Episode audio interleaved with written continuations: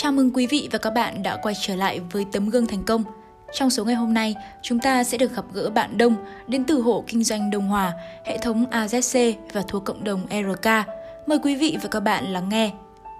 Trước khi chia sẻ, tôi xin tự giới thiệu một chút về bản thân. Tôi là Đông, sinh năm 1996, quê Nam Định, phó hộ cơ sở Đông Hòa thuộc hệ thống siêu hùng mạnh AZC, cộng đồng vĩ đại RK. Ra trường với tấm bằng kỹ sư nông nghiệp – Tôi cứ ngỡ sẽ theo nghề để thực hiện ước mơ thời đi học, biến rơm thành vàng. Nhưng rồi mọi thứ vụt tắt bởi vấn đề rất to mà ai cũng gặp phải. Tiền nuôi sống bản thân ở đâu? Không thể ăn bám bố mẹ mãi được. Tôi lao đầu vào kiếm miếng cơm manh áo. Sau bao lần bỏ việc tôi mới ngộ ra được kiếm đồng tiền khó đến thế nào. Để có tiền cho tôi ăn học 4 năm, bố mẹ đã phải vất ra sao. Tôi bước chân vào tổ chức với con số không tròn chỉnh, không kiến thức chuyên môn, không kinh nghiệm thực chiến, không tiền bối, không hậu bối, chỉ có mục tiêu lớn nhất là đi làm để không thất nghiệp, đi làm để nuôi sống chính mình. Ngày đầu đi làm, tôi hừng hực hí thế, tự tin bắt đầu một công việc mới và cũng từ đây tôi biết cách đặt ra mục tiêu cho riêng bản thân mình. Sau 13 tháng làm việc cần mẫn trong môi trường mới, tôi cũng có những thành công đầu tiên, có hộ kinh doanh của riêng mình.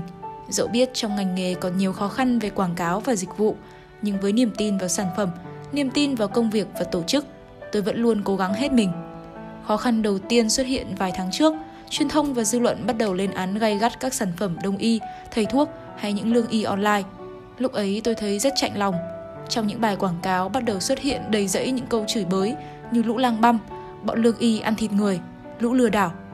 Nhưng tại sao từ lương y lại bị phỉ báng đến vậy? Bố tôi cũng là một lương y cơ mà. Người được dân làng yêu mến, biết ơn, người mãi là idol trong tôi với câu nói lương y như từ mẫu. Bố tôi đâu có tội tình gì để người ta lăng mạ. Cái Tết của gia đình tôi gắn liền với những ngày đi xin lại những đồng tiền thuốc từ suốt 20 đến tận 30 Tết. Nhưng người bệnh nghèo, họ có tiền mua thuốc đâu, bố tôi lại cho nợ hết. Cũng vì là một người tốt, Tết đến nhà tôi chẳng cần phải mua sắm gì, người bệnh biếu nhiều vô kể, nào hoa quả, cá tôm, nhiều đến mức không dám nhận thêm. Nhớ về ngày này một năm trước, tôi bất ngờ nghe được tình hình khám chữa bệnh của bố. Bố bảo giờ họ mua thuốc online hết rồi, ít khách lắm. Tôi mới giật mình nhận ra những gì mình đang làm. Hóa ra có những ngày bố tôi đi làm tại quầy thuốc, tối về lại đi làm đồng. Ấy là do không có khách, chứ không phải là bố tôi thích trồng rau, nuôi cá, hưởng thụ tuổi già. ấy thế mà tiền bố gửi hàng tháng, tôi lại bỏ ra để hoạt động tình nguyện hết suốt 4 năm trời. Dẫu vậy, bố vẫn luôn tin tưởng và động viên, ủng hộ tôi trên mọi con đường tôi đi, ngay cả trong công việc hiện tại. Tôi vẫn luôn tự nhủ với lòng mình – phải cố gắng làm tốt, làm đúng với cái tâm, hướng tới sự tử tế và phát triển cộng đồng vững mạnh để trở thành một người đầy tấm lòng nhân ái như bố tôi. Tới đây, em xin chân thành cảm ơn anh Lê Hải đã truyền cảm hứng và chị Ngô Minh Hà siêu năng lượng đã nhiều lần giúp chúng em có những định hướng đúng đắn hơn trong kinh doanh.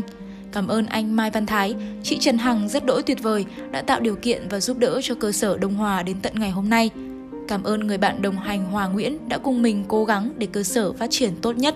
Và đặc biệt, con cảm ơn bố vì đã luôn đặt niềm tin và ủng hộ con trên mọi chặng đường đời. Để có được thành công như hôm nay, trước hết tôi thấy chính là sự lựa chọn quanh môi trường đã giúp tôi trưởng thành trong suy nghĩ, công việc và cuộc sống xung quanh.